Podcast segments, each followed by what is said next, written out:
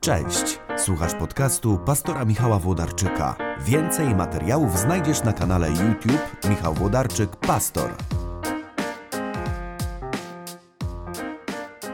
Cześć. Obiecałem w mediach społecznościowych, że nagram taki film, którym odniosę się do tych wszystkich niepokojów i różnych informacji, które krążą wokół wizyty grupy pastorów i grupy chrześcijańskich liderów, zarówno duchownych, jak i świeckich ze strony katolickiej, którzy uczestniczyli w Rzymie w spotkaniu z papieżem Franciszkiem. I powiem Wam, że tak e, zanim zacznę odnosić się do treści, to nagrywam już chyba czwarty raz, próbuję to nagrać i za każdym razem jestem tak zażenowany, że muszę odnosić się do tak głupich informacji, więc, więc to jest po prostu nieprzyjemne. Wielu moich przyjaciół mówiło mi, Michał, nie nagrywaj tego filmu, bo po prostu no, niektórzy kłamią na takim poziomie, że nawet podejmowanie polemiki no, kosztować może pewien rodzaj dyskomfortu, no bo na pewnym poziomie już nawet nie wypada na pewne kłamstwa odpowiadać. Natomiast postanowiłem nagrać ten film, mimo wszystko, mimo trudu, z jakim mi to przychodzi, dlatego że zdaję sobie sprawę, że rzeczywiście no, nie każdy, kto, kto śledzi informacje w internecie, musi umieć rozróżnić między tym, co jest prawdą, a co jest kłamstwem. Jeśli ktoś, wyobrażam sobie, że gdzieś wychowuje się w jakimś fajnym kościele, w jakimś fajnym zborze i jego pastor nigdy go nie okłamał e, i ma zaufanie takie z automatu wobec każdego z protestanckich duchownych i nagle znajduje w sieci informacje, które publikują pastorzy, że oto grupa pastorów pojechała do Watykanu, że pokłonili się tam papieżowi, e, że w niedzielę będą wprowadzać modlitwę na różańcach, że przyjmą pensję z Watykanu i przejdą na utrzymanie Kościoła Rzymskiego. Rozumiem, że ktoś taki może sobie pomyśleć, jeny, trzech pastorów o tym mówi, no może jest coś na rzeczy, a jeszcze czwarty wyzywa tę grupę od bandytów, więc ten film nagrywam tylko i wyłącznie ze względu na osoby, które słysząc tę informację i bo wobec braku takiego stanowczego zdementowania mogą sobie pomyśleć, no może jest coś na rzeczy, Przecież by mnie nie okłamywali. Więc z szacunku dla tej grupy, która może czuć się zaniepokojona tymi kłamliwymi informacjami, bo nawet nie chcę powiedzieć, że z szacunku dla grupy, która może czuć się zaniepokojona naszą wizytą w Watykanie, bo tam naprawdę nie było nic nic niepokojącego, ale z szacunku właśnie dla tych, którzy mogą być zaniepokojeni kłamliwymi informacjami na temat te, te, tego naszego spotkania, nagrywam ten film.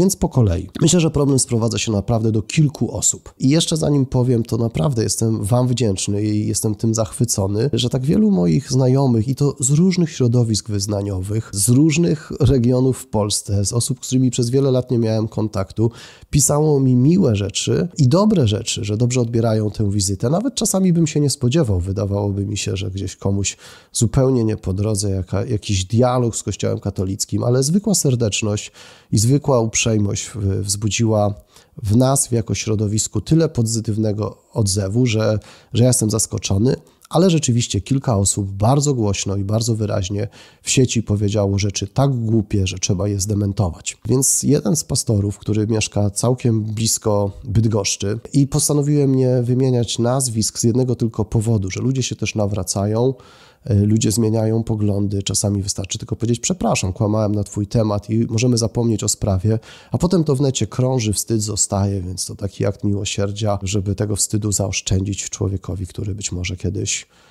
za te kłamstwa przeprosi, ale jeden z pastorów powiedział, że przywieźliśmy stamtąd poświęcone różańce i w niedzielę teraz będziemy się na tych różańcach modlić. Kiedy sprostowaliśmy, że to nie były różańce, zresztą tutaj od samego początku wiedzieliśmy, że papież jest bardzo wrażliwy na to, że protestanci absolutnie nie akceptują pewnych form pobożności katolickiej, więc nie będzie nas obdarowywał tymi formami, że na pewno nie dostaniemy ani różańcy, ani ikon, ani poświęconych obrazków. Z pewnością coś, co będzie szanowało naszą wrażliwość religijną i naszą pobożność. I rzeczywiście tak było, to były jakieś pamiątkowe medale, które otrzymaliśmy na, na pamiątkę tego spotkania. Ten pastor oczywiście wycofał się z tego stwierdzenia, że, że dostaliśmy różańce, natomiast podtrzymał tę zapowiedź albo nie wiem, straszenie, że w niedzielę i tak będziemy wprowadzać modlitwy różańcowe. W innej części e, też, też powiedział, że będziemy teraz e, wspólną komunią, świętować te, te, te, te nabożeństwa razem z, z katolickimi mszami i tak dalej, i tak dalej. Więc jeżeli ktoś w to z Was, drodzy widzowie, uwierzył i poczuł się tym zaniepokojony, to chcę zapewnić. Nie, nie planuję ani ja, ani żaden z pastorów, o których wiem, że tam byliśmy razem w Rzymie, nie planujemy żadnych form pobożności maryjnej, nie, nie, nie, nie, nie planujemy żadnych modlitw różańcowych i też mamy świadomość tego, że interkomunia z Kościołem rzymskokatolickim dzisiaj w tej sytuacji, przy tych teologicznych różnicach jest rzeczą niemożliwą. I wcale to nie oznacza, że my chcemy zmienić swoje stanowiska teologiczne, żeby uczynić ją możliwą. Natomiast jesteśmy też świadomi tego, że stół pański, i tu tak rozwinę tę myśl, do którego podchodzimy w różnych tradycjach chrześcijańskich z różnym zrozumieniem tego, co się na stole dzieje, jest zapowiedzią tego stołu, przy którym Jezus zgromadzi wszystkich swoich uczniów w wieczności.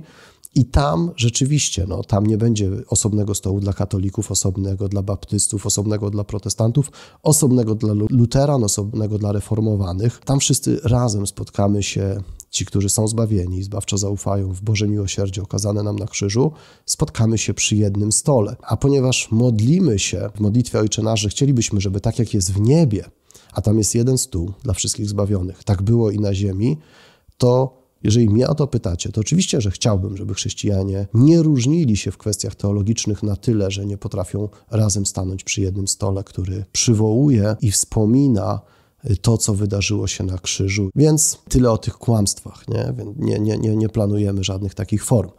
Drugi z, z, bohaterów tych opowieści nieprawdziwych wrzucił w informację w necie na krótkim, takim dziewięciominutowym filmie na YouTubie, Odstępcy w Watykanie chyba był tytuł tego filmu, informację, że tam pojechaliśmy pokłonić się papieżowi, paść mu do stóp, oddać pokłon. I to sformułowanie oddać pokłon pojawia się w tym filmie wielokrotnie, jak na dziewięciominutowy film to bardzo często. I znowu wyobrażam sobie, że ktoś, kto jest przywiązany do ewangelikalnej wrażliwości, wiecie, ten zarzut, że pojechaliśmy oddać pokłon papieżowi, jest tak głupi i absurdalny, że nie warto go podejmować. Nikt tam się z nas nikomu nie kłaniał, nikt przed nikim nie padał do kolan. Po prostu przywitaliśmy się uściskiem dłoni, nikt nikogo nie całował po rękach. Natomiast ten zarzut jest tak głupi, że aż żenujące jest do niego odnoszenie się. I przepraszam Was, że, że to w ogóle robię. To sam siebie przepraszam za to. Natomiast znowu, no, myślę, że jeżeli ktoś to w internecie odsłuchał, przesłuchał, to sobie pomyślał, no to, to gdzieś niepokoi moją ewangelikalną wrażliwość, to gdzieś niepokoi moją protestancką duszę, że ci pastorzy pojechali oddać pokłon papieżowi. Chcę Ciebie zapewnić, tak nie było. I mam nadzieję, że kiedyś usłyszę, przepraszam od autora tej wypowiedzi, powie, źle mówiłem na Twój temat, kłamałem na Twój temat, bo bo dobrze jest czyścić atmosferę, kiedy czasami nieopatrznymi sformułowaniami składamy fałszywe świadectwo na swój temat. I wreszcie trzecia wypowiedź, znowu nieprawdziwa, to wypowiedź chyba człowieka z południa Polski, który prawdopodobnie jest mentorem dwóch poprzednich wspomnianych osób. I on znowu mówił, że teraz przejdziemy na watykańskie pensje.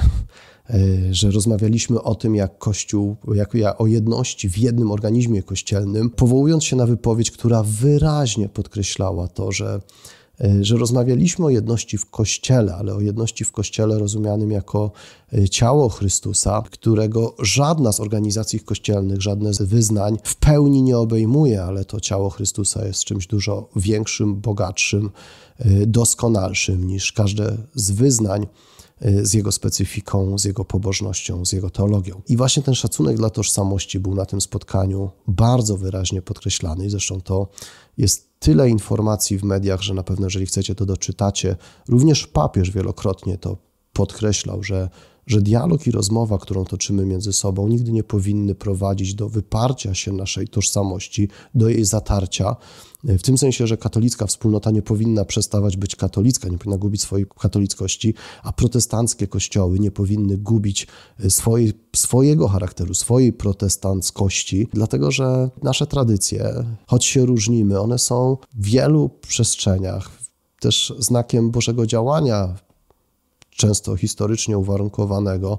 I to widzimy, jak kościoły protestanckie różnią się między sobą i każdy na sobie, każda z denominacji przecież nosi ślad czasów, w których, w których się rodziła i w których powstawała.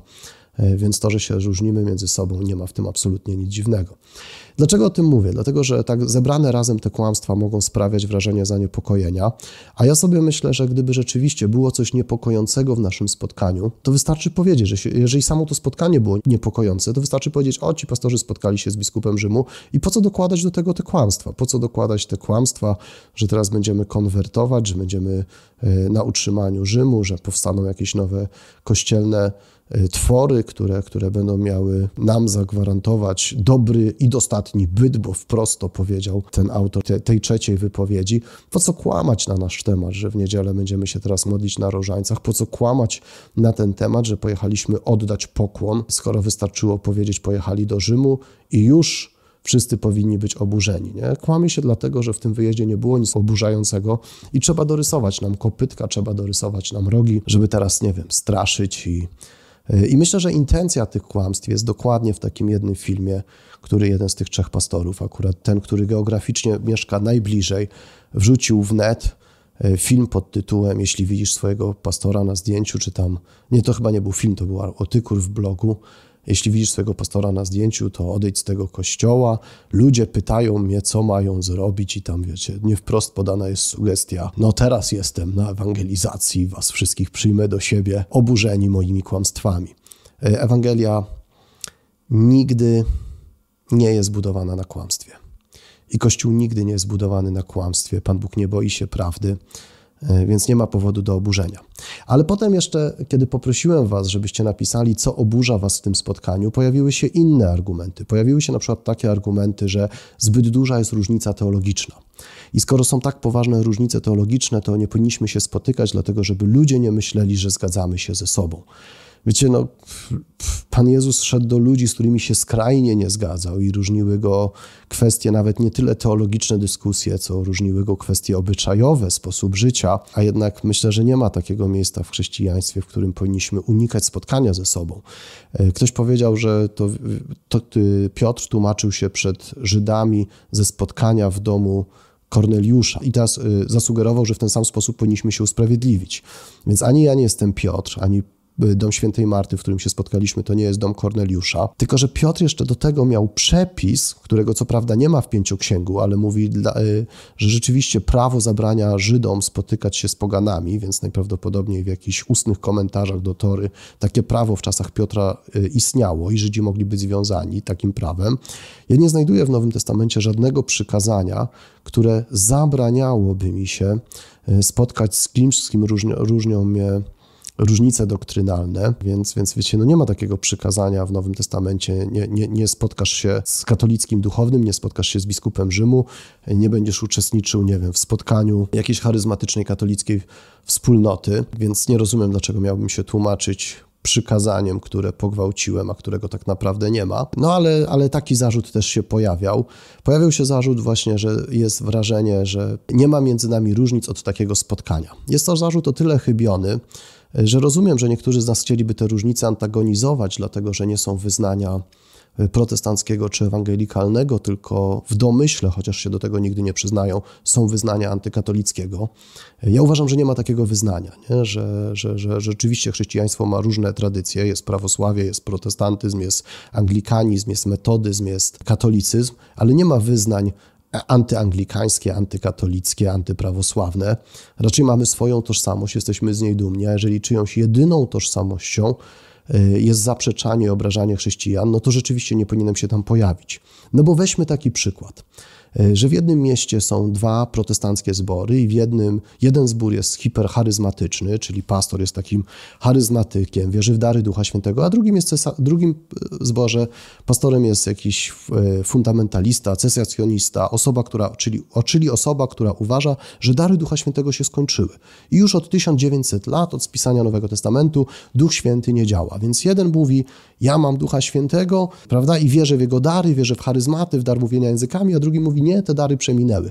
Oczywiście, że oni się będą kłócić o to i tamten będzie uważał, że ten cesacjonista nie ma darów Ducha Świętego, nie ma Ducha Świętego, a znowu tamten cesacjonista będzie uważał, że tamten nie ma Ducha Świętego, tylko ma Ducha Kundalini i internet pełen jest takich zarzutów. Natomiast dla mnie, jako dla chrześcijanina, który gdzieś z boku przyglądać się temu będzie sporowi, każde spotkanie takich dwóch protestanckich chrześcijan będzie jednak świadectwem tego, że mimo dzielących nas różnic potrafimy się spotkać i współpracować. Więc takie wspólne nabożeństwo takiego antycharyzmatycznego i procharyzmatycznego kościoła, gdy potrafią się razem na przykład Wielki Piątek spotkać tylko po to, żeby się wspólnie modlić i być świadectwem jedności, że krzyż jest większy niż dzielące ich różnice teologiczne, to powiem Alleluja, to buduje moje życie, to jest dla mnie świadectwo. Tak samo tutaj. Nikt z nas nie neguje istnienia różnic między katolikami a protestantami. Jesteśmy ich świadomi, natomiast za każdym razem, kiedy potrafimy się modlić wspólnie i spotykać, to jest to dla mnie świadectwo. I teraz znowu Wybaczcie mi, ale muszę to z siebie wyrzucić, bo jestem zażenowany tym, że muszę to usprawiedliwiać, bo wydaje mi się, że to dla chrześcijan powinno być oczywiste. To powinno być powietrzem, które oddychamy. I rozumiem, że moja ośmioletnia córka mogłaby mnie się spytać, tato, dlaczego jedziesz na spotkanie z papieżem, bo przecież my jesteśmy protestantami. I wtedy jej bym wytłumaczył, bo ma 8 lat, że mimo, że dzieli nas 500 lat konfliktu, to łączy nas 1500 lat wspólnej historii bo przecież Grzegorz z Nysy, Grzegorz z Janu, Bazylii Wielki, ojcowie Kościoła, Augustyn, no przecież Augustyn to największa inspiracja dla reformatorów, którzy mówili, że należy czytać Biblię i Augustyna i teologia reformacyjna wyrasta wprost z zachwycenia się czy z odkrycia przez Marcina Lutra czy, czy Jana Kalwina właśnie pism e, świętego Augustyna. Więc okej, okay, tam w Rzymie spotkali się chrześcijanie, którzy mają za sobą 500 lat konfliktu i 1500 lat wspólnej historii. Bo czy chcemy, czy nie, to pierwsze tysiąc lat ze wschodem, czyli Grzegorz z Nysy, ci ojcowie kapadoccy na wschodzie, ci łacińscy na zachodzie, Tertulian, to jest nasza wspólna historia,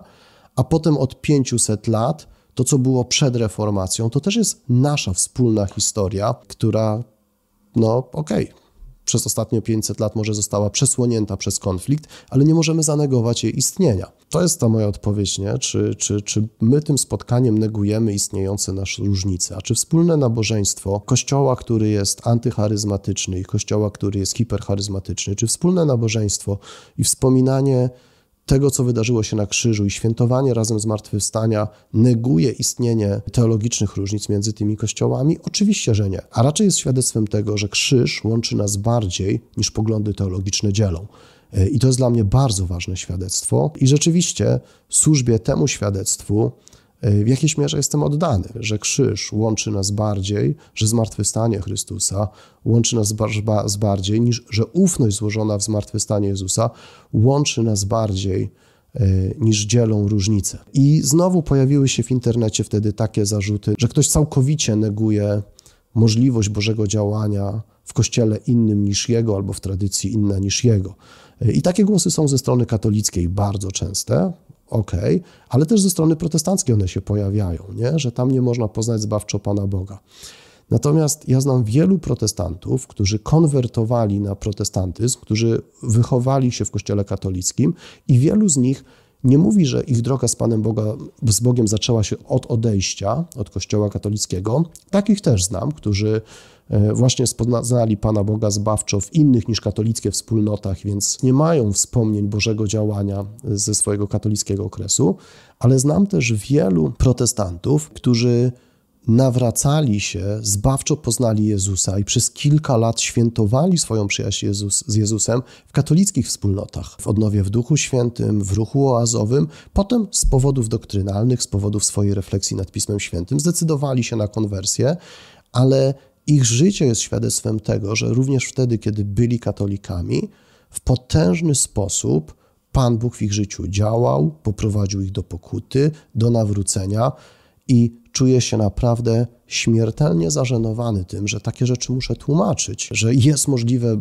działanie Boże w tradycji, w kościele innym niż mój. Ale dla mnie to jest, wiecie, oczywiste. I, i znowu, nie? Ktoś przywoła, ale ja mam takiego proboszcza, po którym nie widać, prawda, ma proboszcza, no jest protestantem, ale w pobliżu jakiś mieszka proboszcz, po którym nie widać grama Ewangelii to jest niemożliwe i bla, bla, bla, będzie tam zarzucał, okej. Okay.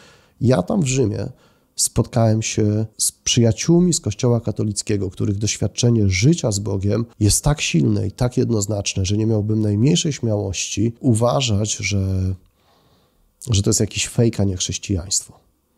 Nie, to, to naprawdę, aż jestem żenowany i przepraszam, że to mówię do kamery, ale no, bo to, to jest aż, aż żenujące, wiecie, mówić takie oczywistości. Ale no, ustosunkowuję się do zarzutów takich, jakie są, więc niech wstydzą się ci, którzy je formułują. E, może tak. E, więc, więc wiecie, dla mnie to jest oczywiste, że Pan Bóg w potężny, zbawczy sposób działa naprawdę w różnych miejscach i ja chcę mieć do czynienia z budowaniem serdecznych, opartych na szacunku relacjach z każdym chrześcijaninem, kto zbawczo spotyka Pana Boga na swojej drodze. A to, że czasami może nasze doświadczenie pokazywać, że nie wiem, że w innych kościołach, z tymi, z tych, w tych kościołach, z którymi lubimy się kłócić, ludzie nieraz zachowują się tak, jakby koło Ewangelii nie leży, leżeli i znowu w tych opisach pojawiło się masa takich opisów. Tak, to prawda, ale czy nie znacie też wśród protestanckich pastorów czy duchownych takich, których jedynym świadectwem jest po prostu świadectwo nienawiści i kłamstw? Też takich znamy. Też takich znamy. Ja myślę, że ujawnili się wyjątkowo przy okazji tej naszej wizyty w Rzymie, formułując takie, a nie inne nieprawdziwe opinie na temat tego, co tam rzekomo miało się wydarzyć, a nic z tego nie jest prawdą. Więc wiecie, to, że w naszych rodzinach kościelnych są ludzie, za których się wstydzimy, to nie znaczy, że nasze rodziny należy przekreślić. I ostatnia grupa wątpliwości e, albo powodów, dla których to spotkanie mogło być gorszące. Ja również to rozumiem, że bez zastanowienia się, bez refleksji te powody mogą wydawać się racjonalne. E, to jest to, że jak mogliście tam pojechać, skoro tak wiele osób zapłaciło dużą cenę za swoje odejście z Kościoła katolickiego do protestanckich kościołów, albo ktoś napisał, kto jest teraz pastorem, a domyślam się, że wychowywał się w rodzinie ewangelikalnej, że w dzieciństwie wyzywano go od kociej wiary i tak dalej, i tak dalej. I skoro tak wiele osób tak bardzo wycierpiało od tego kościoła, to jak my możemy teraz udawać, że tego nie ma? I to jest gorszące, że my się spotykamy, że robimy sobie zdjęcia, że się cieszymy swoją obecnością, to to jest gorszące. Taki pojawił się zarzut. I wiecie, kiedy tak sobie myślę, to Moje relacje z przyjaciółmi z Kościoła katolickiego bardzo często są przeplatane zdaniem, i to było główne przesłanie też tej konferencji już czas w lutym. One bardzo często są przeplatane zdaniem: Ja mam świadomość tego, że mój Kościół musi z wielu rzeczy pokutować. I teraz wyobraźcie sobie taką skrajną sytuację. Ja nie chcę powiedzieć, że sytuacja zero-jedynkowa, że ktoś ma 100% winy, ktoś ma 100%, jest w 100% ofiarą, ale przyjmijmy dla uproszczenia tego wywodu, że tak jest. Że protestanci nie mają sobie nic do zarzucenia, a wszystkie krzywdy wyrządzają protestantom tylko katolicy. Hipotetyczna sytuacja. Więc wyobraźcie sobie takie, takie spotkanie, że w świątyni, w Bożej obecności, w świątyni w Jerozolimie, bo ja nawiązuję do pewnej historii z Ewangelii teraz, spotyka się dwóch właśnie, krzywdziciel i ofiara. I krzywdziciel pokutuje przed Panem Bogiem, przeprasza za to, przeprasza swoją ofiarę, a ofiara trwa w nieprzebaczeniu i mówi: Nigdy ci tego nie wybaczę. Nigdy nie będzie między nami dobrze, bo ty mnie skrzywdziłeś. I, i ja mam rację. I teraz zastanawiam się, kto wraca z takiego spotkania z Panem Bogiem usprawiedliwiony. Bo jest podobna przypowieść o faryzeuszu i celniku, którzy modlili się w świątyni, i faryzeusz nie miał sobie nic do zarzucenia. Co prawda nie był ofiarą, ale nie miał sobie nic do zarzucenia. A celnik był świadomy swojej grzeszności, tylko bił się w piersi i odwagi nie miał oczu podnieść do nieba. I ten drugi wrócił do domu usprawiedliwiony. Wiecie, moje relacje z przyjaciółmi z Kościoła katolickiego, z braćmi z Kościoła katolickiego są przepełnione świadectwem takiego uniżenia i głębokiego rozumienia, że jest za wiele rzeczy, w historii, za które trzeba pokutować, za które trzeba przeprosić. I mam takie przykre wrażenie, że dużo częściej i dużo głębsza ta świadomość jest wśród osób z Kościoła katolickiego niż z kościołów protestanckich. I myślę sobie, że, że to, co Pan Bóg najbardziej szuka w nas, to pokornego, złamanego serca. I teraz, jeżeli ktoś pisze, uważam, że nie powinieneś tam jechać, bo ja zostałem zraniony i w ogóle, i w ogóle, to jeżeli ktoś formułuje myśl, słowa o przebaczeniu, to jedynym poszkodowanym jest ten, który tego przebaczenia odmawia. Więc okej, okay, ja, ja, ja, szanuję to, ja rozumiem, stanęliśmy pod budynkiem świętego oficjum, czyli, czyli tej, tej instytucji, która odpowiada w historii, historycznie za wiele bólu, za wiele prześladowań, za, za wiele wyroków wydanych na protestantach, ale ja nie wiem jak wy, ale ja, kiedy modlę się modlitwą Ojcze Nasz, to tam znajduję taki tekst: Przebacz mi, przebacz nam nasze winy, tak jak my przebaczamy naszym winowajcom. Więc myślę, że akurat historia, nawet jeśli jest bardzo bolesna i nawet jeśli jest bardzo osobista, czyli gdy to nie jest historia bardzo odległa, ale historia na wyciągnięcie ręki, nigdy nie powinna być usprawiedliwieniem tego, że komuś odmawiamy miłość i szacunek, że komuś odmawiamy właśnie życzliwą miłość i szacunek. A chcę też Wam powiedzieć, że wśród uczestników tego spotkania były osoby, które akurat mogą się utożsamić z tym argumentem, że, bo, bo osobiście wycierpiały od Kościoła katolickiego, od hierarchów, zostały ekskomunikowane, zostały ekskomunikowane publicznie, więc no, jeśli te osoby uważają, że mimo to, mimo swoich osobistych dramatów w przeszłości, dzisiaj ponad tym e, chcą budować więzy miłości, szacunku, wzajemnego uniżenia, wzajemnego przebaczenia, bo to jest świadectwem dla świata, to ich przykład jest dla mnie zachętą, że rzeczywiście tak warto, że tak jest słusznie. Oczywiście jest wiele tematów drażliwych i bolesnych. To tak tylko powiem, nie? że są dokumenty papieskie, które wyklinają wszystkich protestantów. Jestem świadomy, czy dokumenty soborowe, z minionych wieków, które wyklinają wszystkich protestantów. Y, są anatemy, czyli właśnie te, te, te takie wszystkie nieprzyjemne słowa, które odmawiają godności chrześcijan innym osobom, które no, po prostu takie dokumenty są. Jest cała pobożność maryjna, która nas różni, której y, o, sądzie bardzo, bardzo się różnimy i zastanawiające jest to, bo jeden z moich znajomych też podjął to jako takie zarzut, że, że nie rozmawiamy o różnicach. No właśnie to jest nieprawdziwy zarzut, bo kiedy prześledzimy na przykład wszystkie fazy dialogu katolicko-zielonoświątkowego, taki w Watykanie się toczy już od kilkudziesięciu lat i obfituje i, i zaowocował wieloma dokumentami, to te dokumenty zawsze podejmują kwestie różnic, dzielących nas różnic e, i jeden z takich dokumentów właśnie oficjalnych, oficjalnego dialogu między zielonoświątkowcami a Watykanem, a, a Kościołem katolickim dotyczy pobożności maryjnej. To jest mariologiczny dokument i on wprost kawę na ławę wykłada wszystkie różnice, nie zaciera ich, tylko nazywa je po imieniu, żeby obie strony miały świadomość, że myślą na ten temat,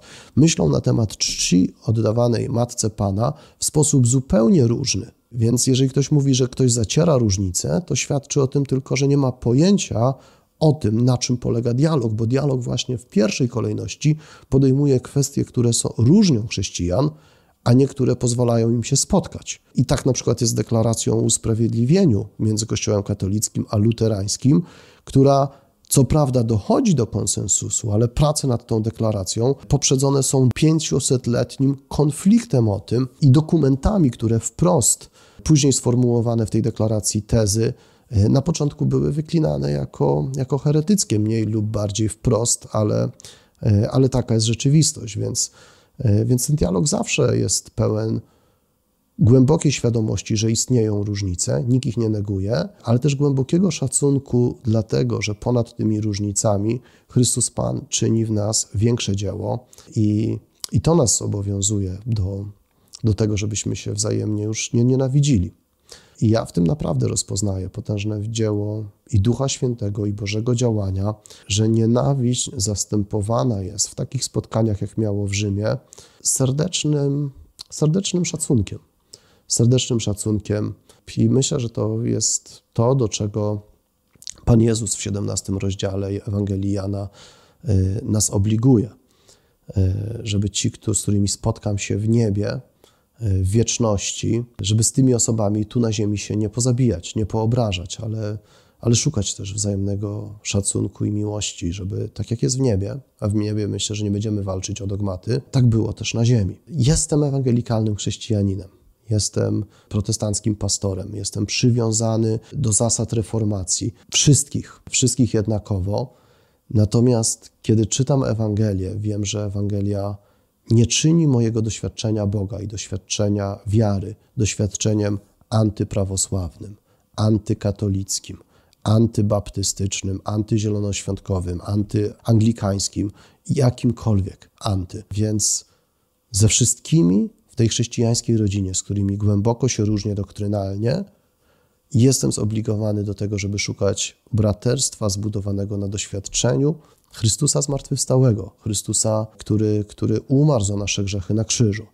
I myślę, że to jest ta jedyna przestrzeń y, szukania wspólnego braterstwa. Przy całej świadomości, że jest tysiąc rzeczy, które nas od tego doświadczenia Chrystusa zmartwychwstałego odciągają. Nie podjąłem wielu tematów. Nie podjąłem wielu tematów, na przykład, wiecie, dokumentów, encyklik, dokumentów soberowych, y, które wyklinały nas, protestantów, a później są dokumenty papieskie, które mówią wprost, że słusznie synowie i córki Kościoła katolickiego ochrzczonych w innych wspólnotach i kościołach nazywają chrześcijanami.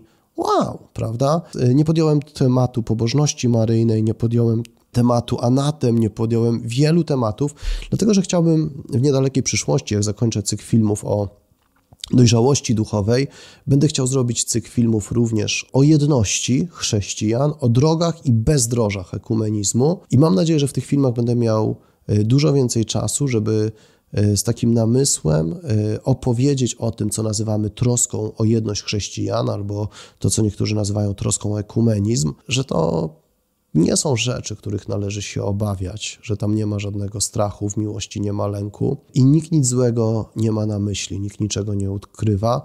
Co najwyżej są chrześcijanie, którzy rozpoznają, że wzajemna nienawiść, niechęć, kłamanie na swój temat czy szczucie na siebie nigdy nie służy Ewangelii. Natomiast uniżenie i miłość, nawet okazywana w warunkach bardzo poważnych różnic, to jest zawsze coś, co się Panu Bogu podoba.